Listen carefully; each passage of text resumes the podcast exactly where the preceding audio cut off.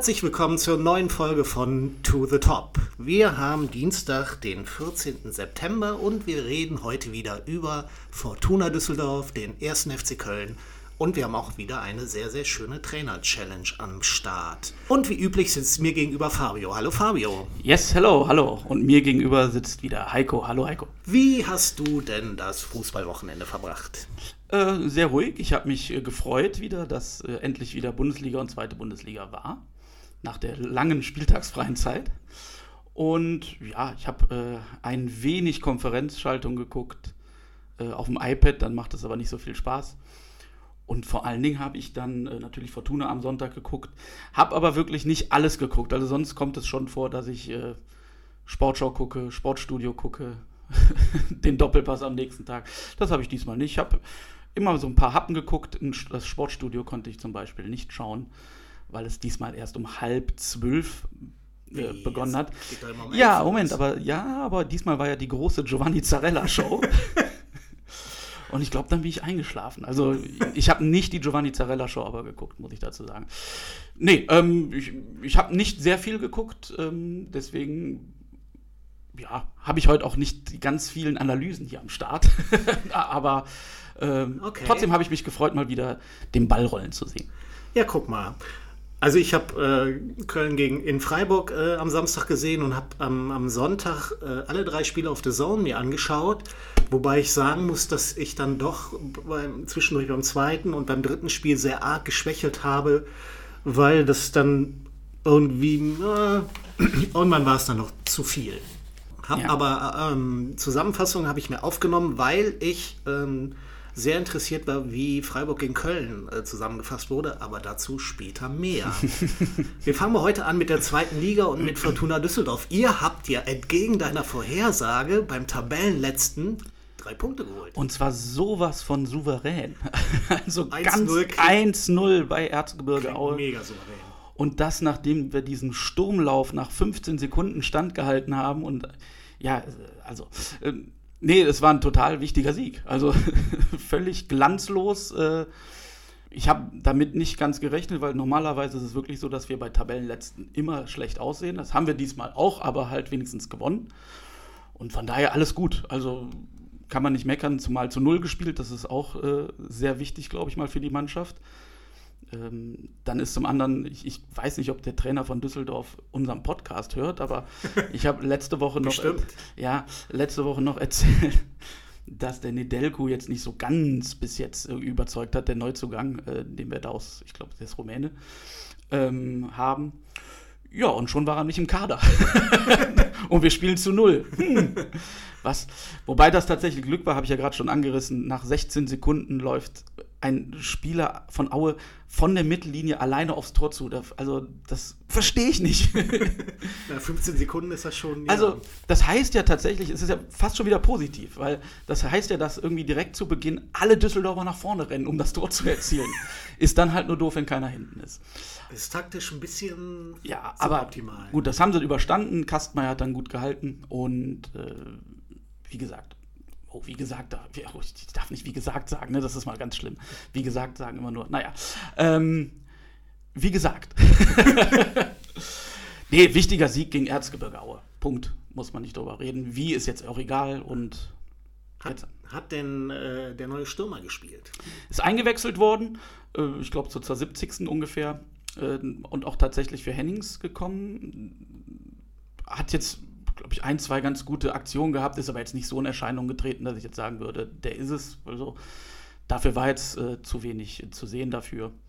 Bin aber gespannt. Also mich hat äh, dann schon überrascht, dass er für Hennings ehrlich gesagt kam, weil dann hätte ich gedacht, irgendwie, dass Kovnatski vielleicht auch mit, der kam gar nicht. Ich, ja, ich, ich weiß es nicht. Muss man mal schauen. Würdest du denn insgesamt sagen, dass das 1-0 für, für das Spiel in Ordnung geht? Ja, das schon. Also Aue war jetzt nicht wirklich überzeugend, fand ich. Also Düsseldorf hat zwar jetzt auch nicht da ein Feuerwerk abgerissen, aber fand, äh, ich fand, dass sie schon das Spiel besser im Griff hatten. Aber klar, wenn es nach 15 Sekunden 1-0 steht für Aue, dann sieht es echt anders aus. Aber dann hast du schon gemerkt, irgendwann im Laufe des Spiels, dass äh, die Qualität doch eher bei Düsseldorf ist, auch wenn die, wenn die jetzt nicht kein tolles Spiel abgeliefert haben. Aber haben zumindest mal ein Spiel abgeliefert, wo man nicht bis zum Ende hin zittern musste. Also ich habe zumindest nicht gezittert. Und ja, kann so weitergehen, finde ich. Ja, und dann, damit habt ihr in der zweiten Liga sieben Punkte, was was gut ist, ne? Also, Was nicht schlecht ist. Weil das war ja auch noch, das, um das kurz abzuschließen jetzt nochmal, das war ja tatsächlich so, wir hatten nur einen Punkt Vorsprung vor Aue, die Tabellenletzter waren. Also hätten wir da einen Punkt gelassen oder, oder, oder gar verloren, dann, hätt's auch, dann, hätten wir hier, dann hätten wir hier bald eine Trainersdiskussion gehabt. Und das, das will ja kein Mensch haben. Nee, aber zumindest war es so, wie gesagt, ich habe ja schon gesagt, ich habe schon wieder, wie gesagt, gesagt. Ähm, hab's in Ruhe mir angeschaut auf dem iPad, auf dem Balkon, in der Sonne. Äh, ganz, ganz entspannt. Es war kein aufregendes Spiel, äh, eher langweilig. Naja, es ist auch mal schön, so entspannte Fortuna-Spiele zu sehen.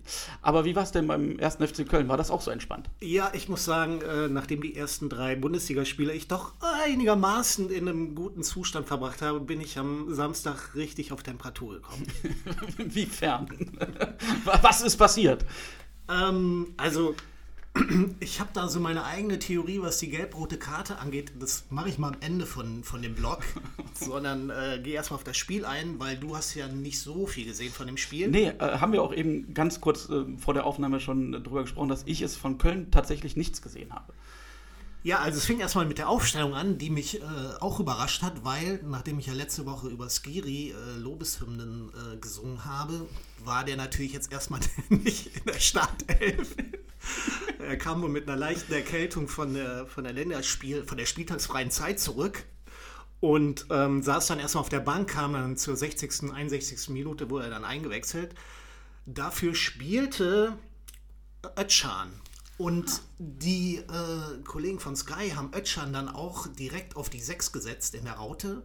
Was ich schon komisch fand, und es stellte sich raus, er hat aber nicht auf der 6 gespielt, sondern er hat auf der 8 gespielt und dafür Lubicic ein ähnlich guter Spieler wie Skiri, äh, von dem ich auch viel, viel erwarte und der bisher auch schon sehr, sehr gut abgeliefert hat, hat auf der 6 gespielt, was dem Sky Reporter aber bis zum Ende nicht aufgefallen ist und er sich ein oder das andere Mal gewundert hat, äh, dass Özcan so weit vorne ist als Sechser. äh, das war und hinterher als Kölner der zweiten Halbzeit dann. Aber immerhin ist ihm das aufgefallen, dass er, nicht, dass er weit vorne ist. Also ja, also in der einen oder anderen Szene, wo er, oh, für einen Sechser ist er Özcan jetzt aber schon mit weit nach.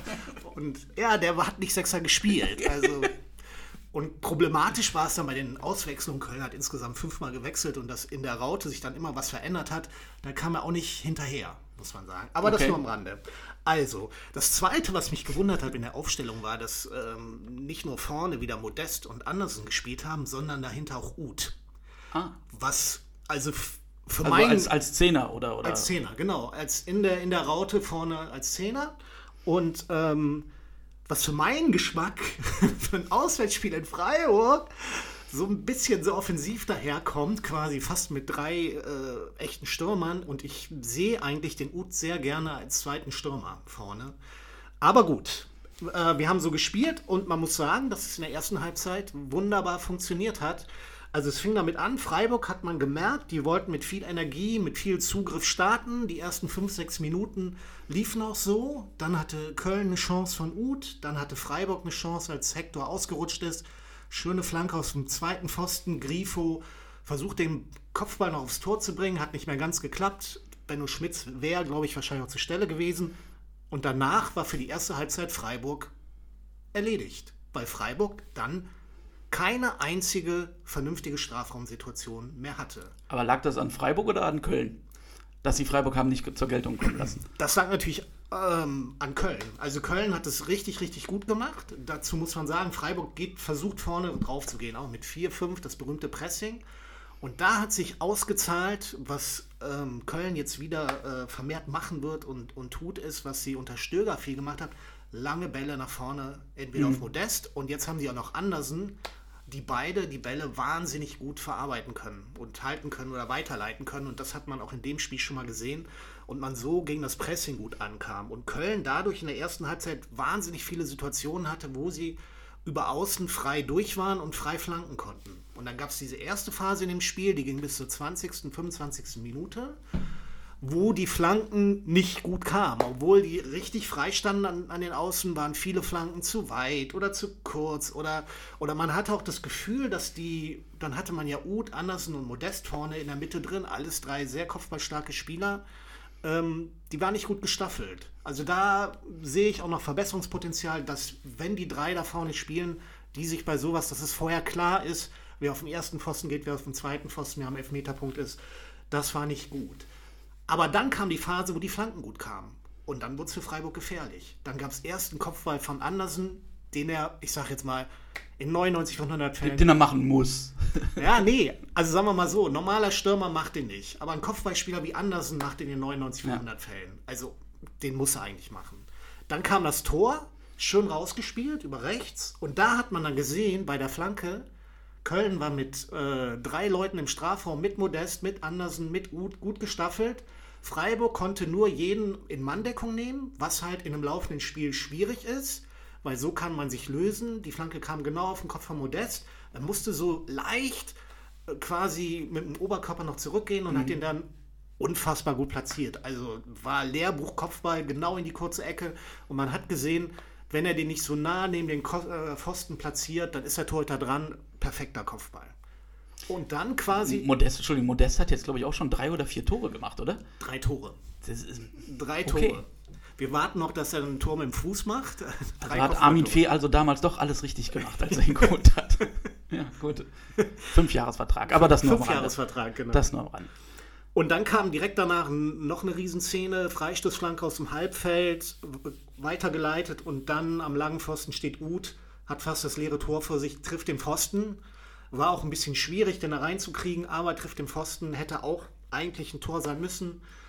Und dann hat Freiburg auch noch Glück, dass der abprallende Ball ähm, Freiburger vor die Füße fällt. Einen halben Meter daneben steht Zischers. Wenn der den Ball vor die Füße kriegt, ist halt auch ein Tor. Ja, und so kann man sagen, dass Köln halt in die Pause gegangen ist mit einem 1 zu 0, was einfach zu wenig war, muss man sagen. Ja. Aber ich, ich merke schon, also äh, du hast eben schon eben gelb-rote Karte erwähnt. Ja. Ähm, und ich merke jetzt schon, wie emotional du bist hier. ich warte, was gleich kommt. Ich habe irgendwie, ich habe ich hab so eine Ahnung. Ja, ich muss, also, ähm, ja, ich bin auf Temperatur, überhaupt keine Frage. Also, zweite Halbzeit, Freiburg kommt besser raus. Erste Viertelstunde gehört ganz klar Freiburg, haben äh, eine richtig gute Chance, die Horn äh, ganz gut pariert. Dann noch ein Kopfball aus elf Metern, der dann mehr eine Rückgabe war von Chong. Und, ähm, aber mehr hatte Freiburg dann nicht, muss man sagen, in der ersten Viertelstunde. Und da war Köln aber unter Druck, konnte sich dann aber befreien und hatte dann eine riesen Konterchance. Ähnlich Konterchance wie Leverkusen gegen Dortmund, wo sie es 2-1 machen, wo Würz auf die Abwehr zuläuft und dann durchsteckt. Genauso eine Chance hatten wir auch, wo Florian Kainz dann auf die Abwehr zuläuft und dann kannst du dir vorstellen, er wird, Uth kommt von hinten, überläuft den links, er muss hier nur durchstecken, dann steht er frei vom Tor, aber er macht einen Schlenker nach innen und schießt selber und wird abgeblockt. Sehr ärgerliche Szene, muss ich sagen, und da ist mir Florian Kainz schon auf, die, auf den Sack gegangen, was sich dann später nochmal wiederholt hat. okay. Also Köln war dann wieder, hatte, konnte sich dann gut befreien, hatte dann auch wieder gute, gute Möglichkeiten nach vorne. Und ähm, Freiburg hatte dann nur noch eine aus der zweiten Reihe von Günther, die knapp daneben ging. Und dann kam die gelb-rote Karte. So. Dann, wie hat es sich zugetragen? also, ich versuche dir das mal zu beschreiben im Detail. Also es ging äh, Angriff über die linke Seite, kurz hinter der Mittellinie. Keins hat den Ball, verliert den Ball gegen Sekunde. Ich habe es mir aufgeschrieben gegen Kübler und ähm, nie gehört von Freiburg und ähm, da kommt es dann zum Foul von Keins. Beide fallen so übereinander drüber. Und du musst dir vorstellen, am Ende von der Szene, der Schiedsrichter hat gepfiffen Foul, liegt Kübler auf Keins drauf, so halb. Aber das Foul war von Keins oder? Das Foul war von Keins. Okay. Alles gut. Der Ball liegt irgendwo dazwischen, so ein bisschen eingeklemmt. Kübler will jetzt schnell weiterspielen befreit sich, er liegt halb unter Keins, ja, versucht sich irgendwie zu befreien und den Ball gleichzeitig da rauszureißen, was halt ein bisschen rabiater herkommt, muss ich sagen. Keins wehrt sich da so ein bisschen, die beiden geraten aneinander, es gibt so ein kleines äh, Gerangel zwischen den beiden, Schiedsrichter hat schon lange gepfiffen, ist auf dem Weg dahin. So, wenn die Szene in diesem Moment vorbei wäre, ja, der Schiedsrichter gesagt, hätte der Schiedsrichter beide Spiele ermahnt, ja, das Spiel wäre weitergegangen. So. Jetzt kommt aber noch was Zusätzliches dazu. Bevor der Schiedsrichter da ist, kommt von Freiburg Kevin Schade dazu. Schade. Und schubst Florian Keins um. Einfach so. Volles, volle Möhre, gut. schubst den um. Gut, gut. Ne? So dass er auch keine Möglichkeit hat, stehen zu bleiben. Der steht halt schnell wieder auf. Es gibt eine Rie dann, dann Rudelbildung? Es, dann ist Rudelbildung. Ja, Rudelbildung. Und was macht ein Schiedsrichter bei Rudelbildung? Gibt, von jedem gibt er eine Gibt allen gelb, gibt allen gelb natürlich. Ist Nein, gibt von, jedem, von jeder Seite einem Spieler die gelbe Karte. Ja. Also Kevin Schade kriegt die gelbe Karte und Florian Keins. Keins, bloß für Keins war es gelb Und Schade fand das richtig gut, hat sich ja mit Kübler abgeklatscht und äh, haben dann weitergespielt. Und ich dachte, weil, also ohne Scheiß, wenn der den nicht schubst, kriegt Keins auch kein Gelb-Rot. Also für mich ist das so, Okay, ja, ich verstehe, was du meinst. Mhm. Also keine Ahnung. Also klar, er kann für, die, für, die, für das, was Keins da gemacht hat, dass er sich da ein bisschen gewehrt hat, gelbe Karte geben, aber ich glaube, er hätte ja. sie nicht gegeben. Aber jetzt, ich, ich habe es nicht gesehen, ne? deswegen bin ja. ich jetzt total unvoreingenommen. Ja. nicht ganz unvoreingenommen, weil ne, es ist Köln. Ja. Aber es muss doch dann trotzdem erstmal zählen, was der Keins gemacht hat. Und wenn das gelbwürdig war, was der Keins gemacht hat, dann ist es gelb. Klar. Wenn das, was der Schade gemacht hat, gelbwürdig, ist es auch gelb. Also so gesehen ich verstehe, was du meinst, aber eigentlich ist das Vergehen doch dann richtig geahndet. Also sagen wir mal so, klar, das ist ein Foul von Keins, da gibt es ein Gerangel. Ich würde sagen, wenn er das Gerangel, also das Foul ist kein nicht gelbwürdig. So. Wenn er das Gerangel gelbwürdig findet, dann muss er dem da muss auch dem, dem Kölz, wie hieß der? Kübler. Kübler. Oh Gott, oh Da muss er dem auch die gelbe Karte geben. Ja, okay, meine, das, das ist richtig. Für meine Begriffe. Und, ähm, aber was ich Keins halt vorwerfe, der darf mit einer gelben Karte sich da nie drauf einlassen auf sowas. Also das muss ich einfach sagen. Ja, da, also muss er, da muss er anders agieren. Äh, das war jetzt die zweite Szene, ein paar Szenen in der ersten Halbzeit, wo er freie Flanken nicht gut geflankt hat und so. Also ich, keins, wie gesagt, insgesamt ging mir auf den Sack. Ja, wobei man sieht ja öfter so Szenen, die, die dann auch zur Rudelbildung führen.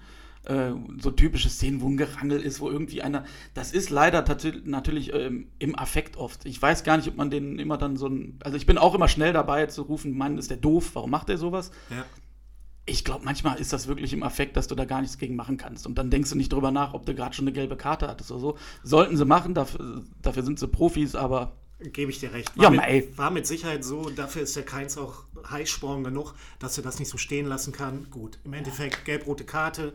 Ähm, er wird nächste Woche fehlen ähm, und hat Köln Bärendienst erwiesen, weil dann natürlich obwohl, da muss man sagen, nach dieser gelb-roten Karte hatte Schade noch eine Chance, die äh, knapp am Tor vorbeiging, wobei Timo Horn da auch in der Ecke war, den hätte er auch gehabt.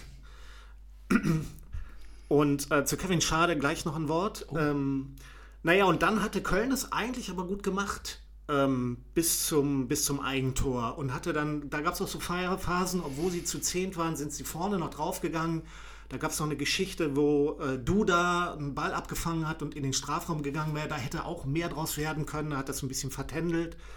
Ähm, naja, und dann kam aber natürlich noch das Eigentor. Äh, sehr, sehr gut vorbereitet von Freiburg. Sah Jonas Sektor nicht besonders gut aus.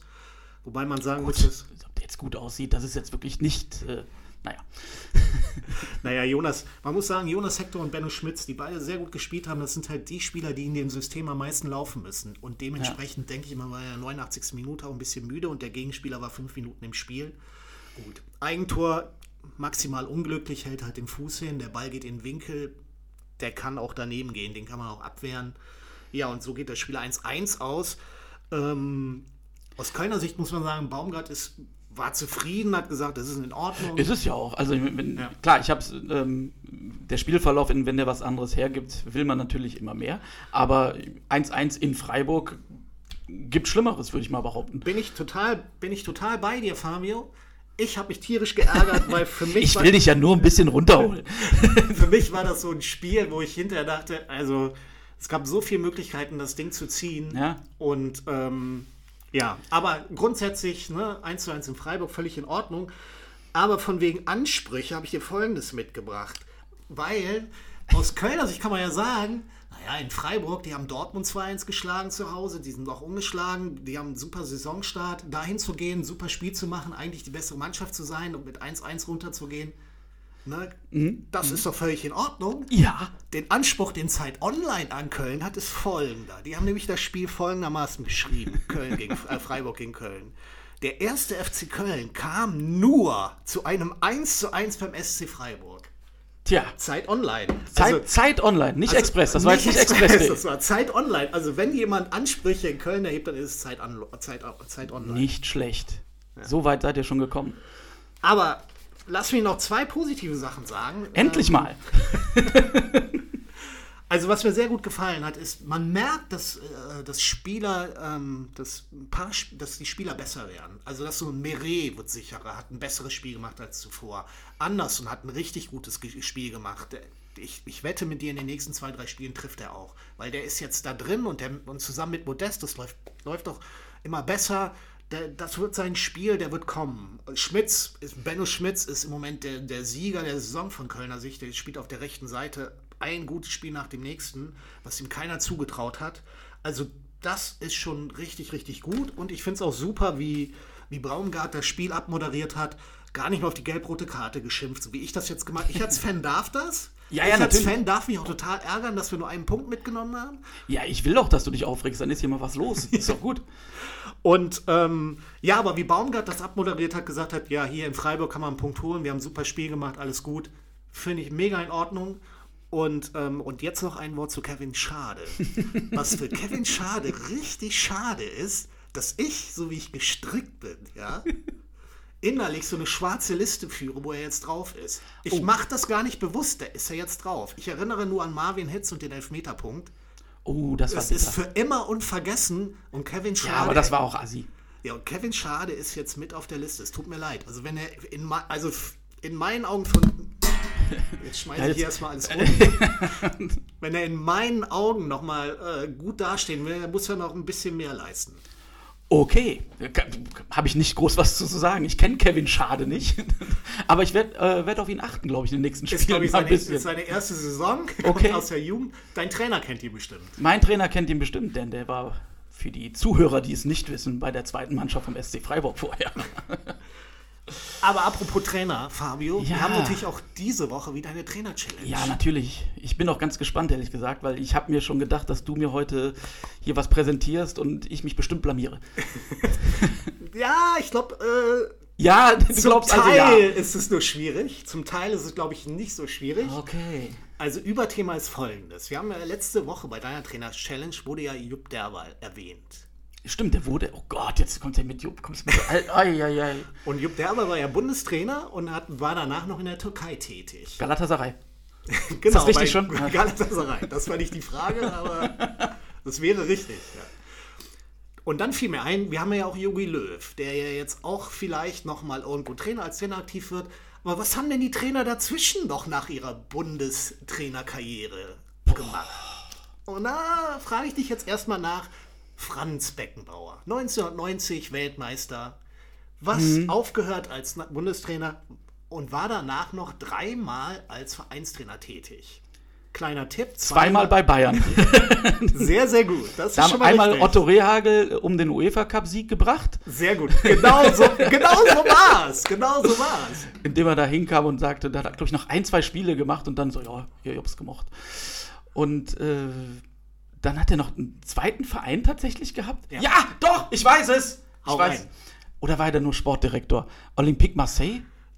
Du hast es perfekt beantwortet. Ja! Weil er war da Trainer ein halbes Jahr und dann Sportdirektor. Ja. Dann haben sie wohl gemerkt, ah, wir brauchen vielleicht doch noch einen Trainer. Weil die haben Hat er wahrscheinlich den Teamchef da gemacht, ne? den Teamchef. Ja, aber ohne Scheiß, sie haben nicht nur Franz Beckenbauer verpflichtet, sondern auch Holger Osiek. Den Assistenten haben die gleich mitgeholt. Und nach einem halben Jahr haben die gemerkt, äh, und dann haben sie aber ähm, Raymond Gothals äh, als Trainer verpflichtet und der okay. ist in der Saison tatsächlich Meister geworden und hat ähm, die Champions League. War Beckenbauer, wenn wir da direkt mal abschweifen können, war der auch Trainer von Völler zu der Zeit? Bei Olympique Marseille? Ja. Ja, klar. Ja, nee. Oh, gute Frage. Oh. Nee, ich, also ich meine, wann Olympique Marseille ist doch irgendwann, die, die sind, glaube ich, sind die der erste Champions League-Sieger nicht gewesen, als die zum ersten Mal Champions League hieß oder so?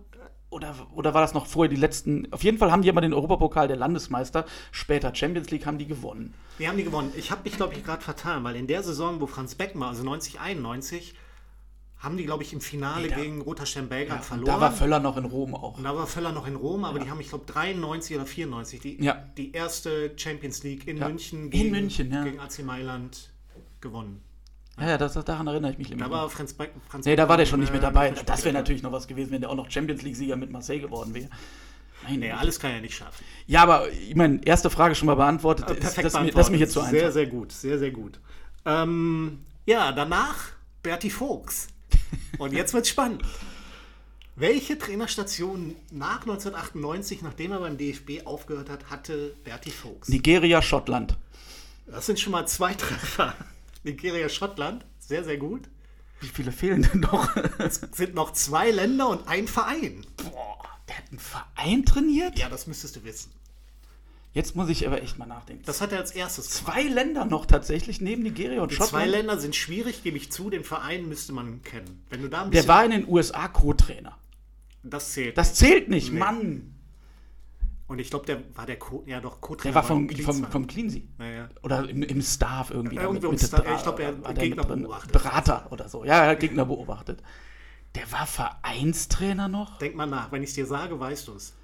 In der Bundesliga? In der Bundesliga. Eine Saison. Und, und oh, oh, ja, ich weiß es. Oh, das war einer der schönsten. Das, das war das Dreigestirn. Ja, genau. Ja, eigentlich vier. Ja, Bayer Leverkusen. Genau. Mit. Äh, Der war die Co-Trainer. Er hatte für jeden Bereich einen. Für die Torhüter, oh, für die Abwehr und für oh, den Angriff. Jetzt bin ich nervös. Jetzt bin ich. Toni Schumacher war dabei? Ja. Ähm. Ah, oh, Mensch. Ich krieg's gleich hin.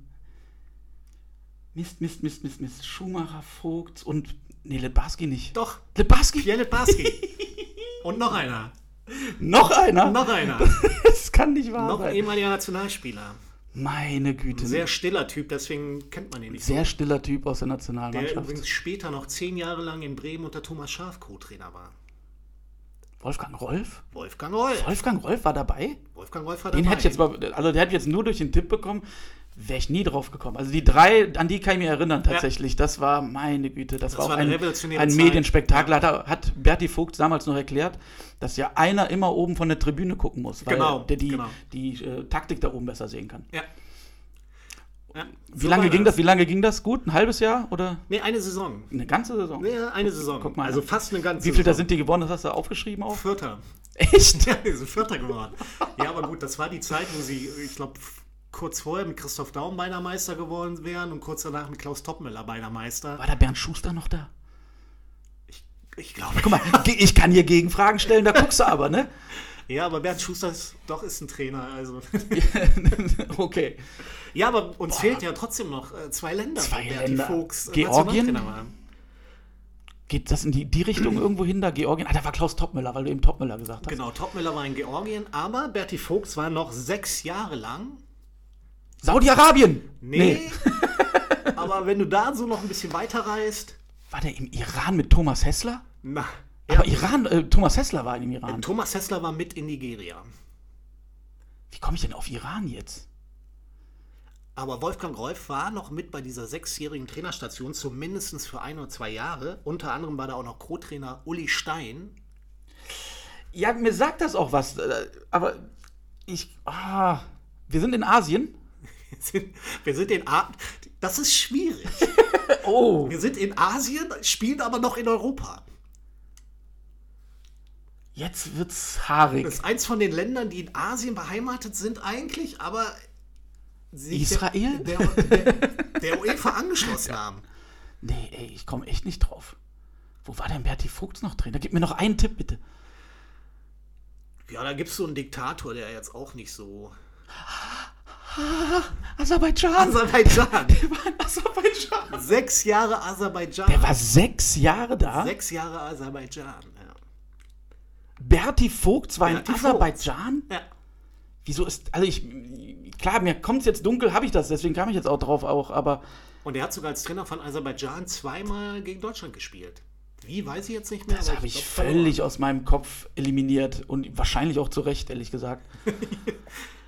Aber dann fehlt immer noch ein Land. Es fehlt immer noch ein Land. Da war er zehn Spiele, 2001 bis 2002. Und 2001 bis 2002. Ich gebe dir mal einen Kontinente-Tipp. nee, gebe ich dir nicht. Gibst du nicht? Okay. nee, aber du warst eben schon in der Nähe. Sagen wir mal so. Na, das ist ja jetzt einfach. Also Saudi-Arabien ist in der Nähe. Ja, da, da kenne ich mich geo, kenne ich mich ganz schlecht aus in der Gag. Saudi-Arabien, Katar wird er nicht gemacht haben. Hat er Katar gemacht? Nein. Oh Gott. Nee. Aber auch mit K. Mit Kasachstan. okay, ich sag's dir, es ist Kuwait. Kuwait? Und da war übrigens Wolfgang Rolf mit am Start. Zehn Spiele. Ach, das, das, das, denkst du jetzt aus. Der war doch also, nicht bei Kuwait. Also entweder hat sich Wikipedia das ausgedacht oder stimmt. Der war wirklich Berti Vogts? Berti Vogts, ja. Wahnsinn. Also Hut ab. Das, das, da, ich, da hätte es mich jetzt eine Stunde lang, das hätte ich nicht geglaubt. Kommen wir zum nächsten Bundestrainer oder besser gesagt Teamchef. Rudi Völler. Ja, Bayer Leverkusen. Richtig. Und zwar. AS Rom. Fertig, das war's. Hey! ja, das war das, was seine Trainerkarriere angeht. Wie lange war er denn beim AS Rom? Boah, da war der lang. Also als Spieler. Nee, als Spieler. Nee, Achso, als, als, Trainer. als Trainer war kurz. ich glaube, drei Spiele, glaube ich, oder so. Ein Monat, genau. Ja, der ist dann zurückgetreten selber, weil. Weil es nicht so gut geklappt hat. Als es nicht so gut geklappt hat, der wurde nicht so gemocht und außerdem hat er gemerkt, er kann nicht Trainer. Ich glaube, das, das fasst es gut zusammen. Ja, danke. Aber äh, ja gut, Rudi Völler tatsächlich, das äh, fand ich jetzt fand ich einfach, ehrlich gesagt, weil der gar nicht so viel gemacht hat. Aber Berti Fuchs, Kuwait komme ich nicht drüber hinweg. Ernsthaft, also da hast du mich erwischt. Gut, jetzt kommen wir zum äh, letzten ehemaligen Bundestrainer, der danach noch äh, Vereine oder als Trainer tätig war, Jürgen Klinsmann. Das müsstest du eigentlich so können. Einfach so? Ja.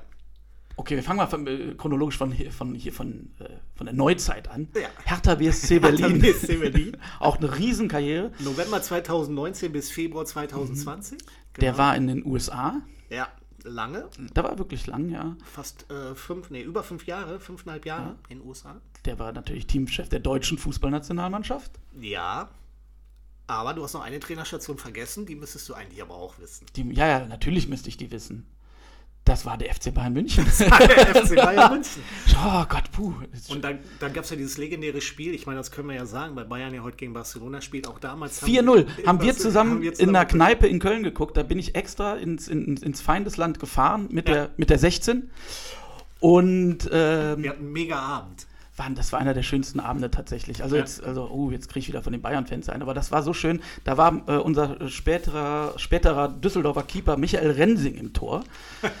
der, der auch bei Köln im Tor war. und, und, hat wirklich schon nach der Halbzeit vier, vier Dinger reinbekommen. Das, und das war damals völlig, ja, das war eine Sensation ja schon eigentlich. Ja. Aber war echt ein schönes Spiel. Ja, Christian Lell auf der rechten Seite erinnere ich mich dran. ja. Der hat auch eine große Karriere gemacht dann. Ja glaube ich, in Spanien ist er dann irgendwann wegen der Prügelei mit seiner Frau raus. Ich weiß nicht mehr, aber gut.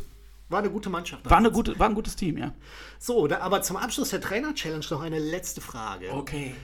Wir haben ja festgestellt, Berti Fuchs hat ja, äh, hat vier Länder geschafft ne, und haben sehr lange in Deutschland. Kuwait. In Deutschland fünf Länder, äh, fünf Länder Bundestrainer. Also ich weiß nicht, Bundestrainer wird das bei denen, glaube ich, nicht genannt.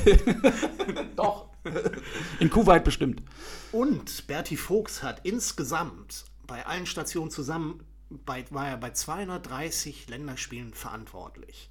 Das ist in der All-Time-Liste, ist auf Platz 8. Du ahnst jetzt natürlich die Frage. Wer, wer sind die anderen sieben oder was? nee, wer ist auf Platz 1?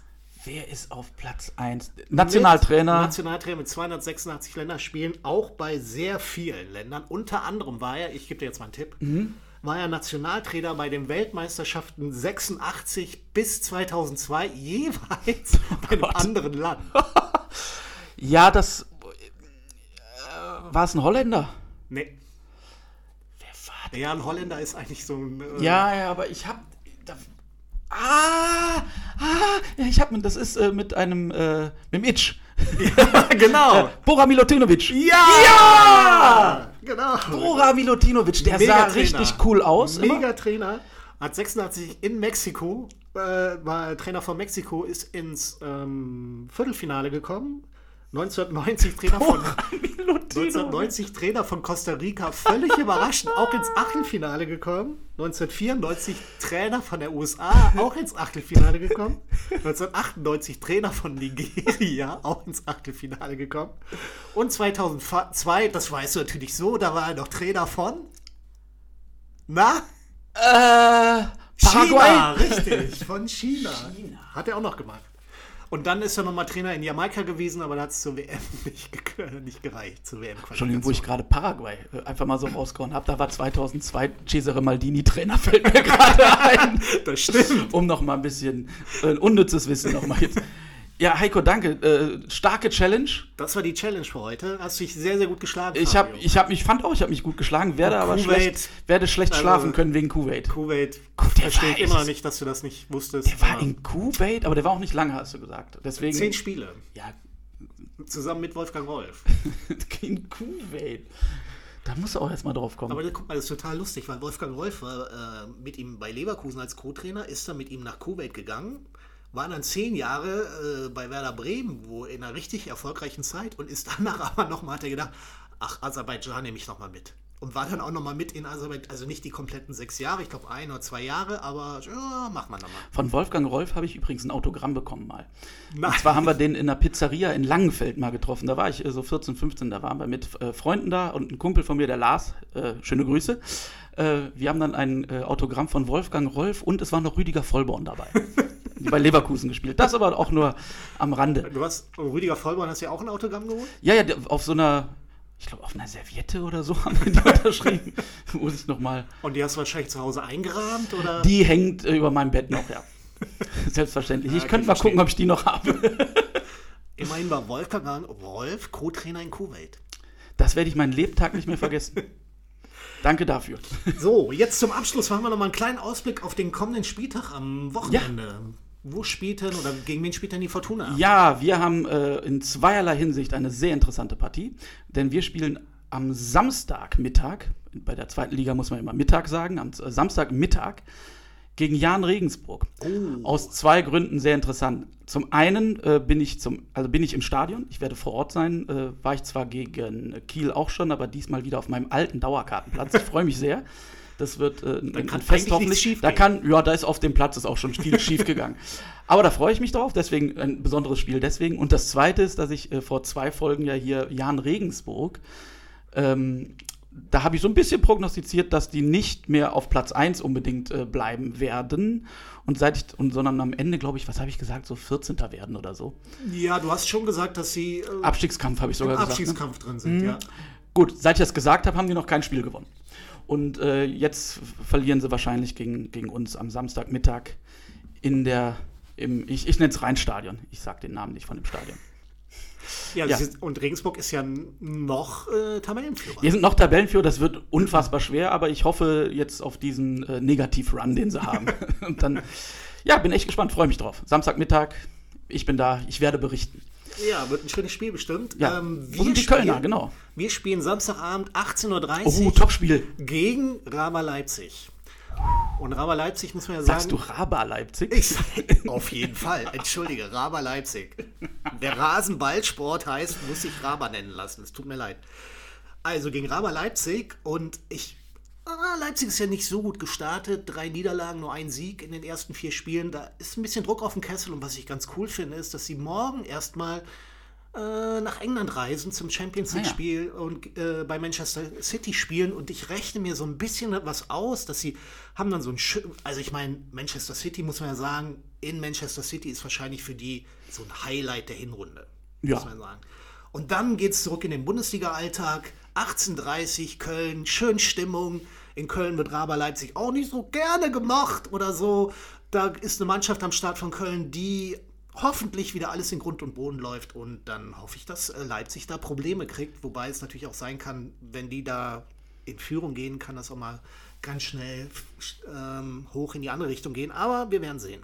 Ja, da bin ich auch gespannt. Werde ich mir dann äh, entweder live oder später in der Sport, im Sportstudio angucken, wenn nicht diesmal die Giovanni Zarella Show läuft. Ich gehe mal schwer davon aus, dass nicht. Aber wer weiß, was die da noch dazwischen hauen, nur damit das Sportstudio nicht um elf, sondern um halb zwölf anfängt. Gut, davon werden wir nächste Woche berichten, Fabio, denn auch nächste Woche sind wir wieder am Start. Jawohl. Das war's dann für heute und dann hören wir uns und sehen uns nächste Woche. Wiedersehen. Ciao, ciao.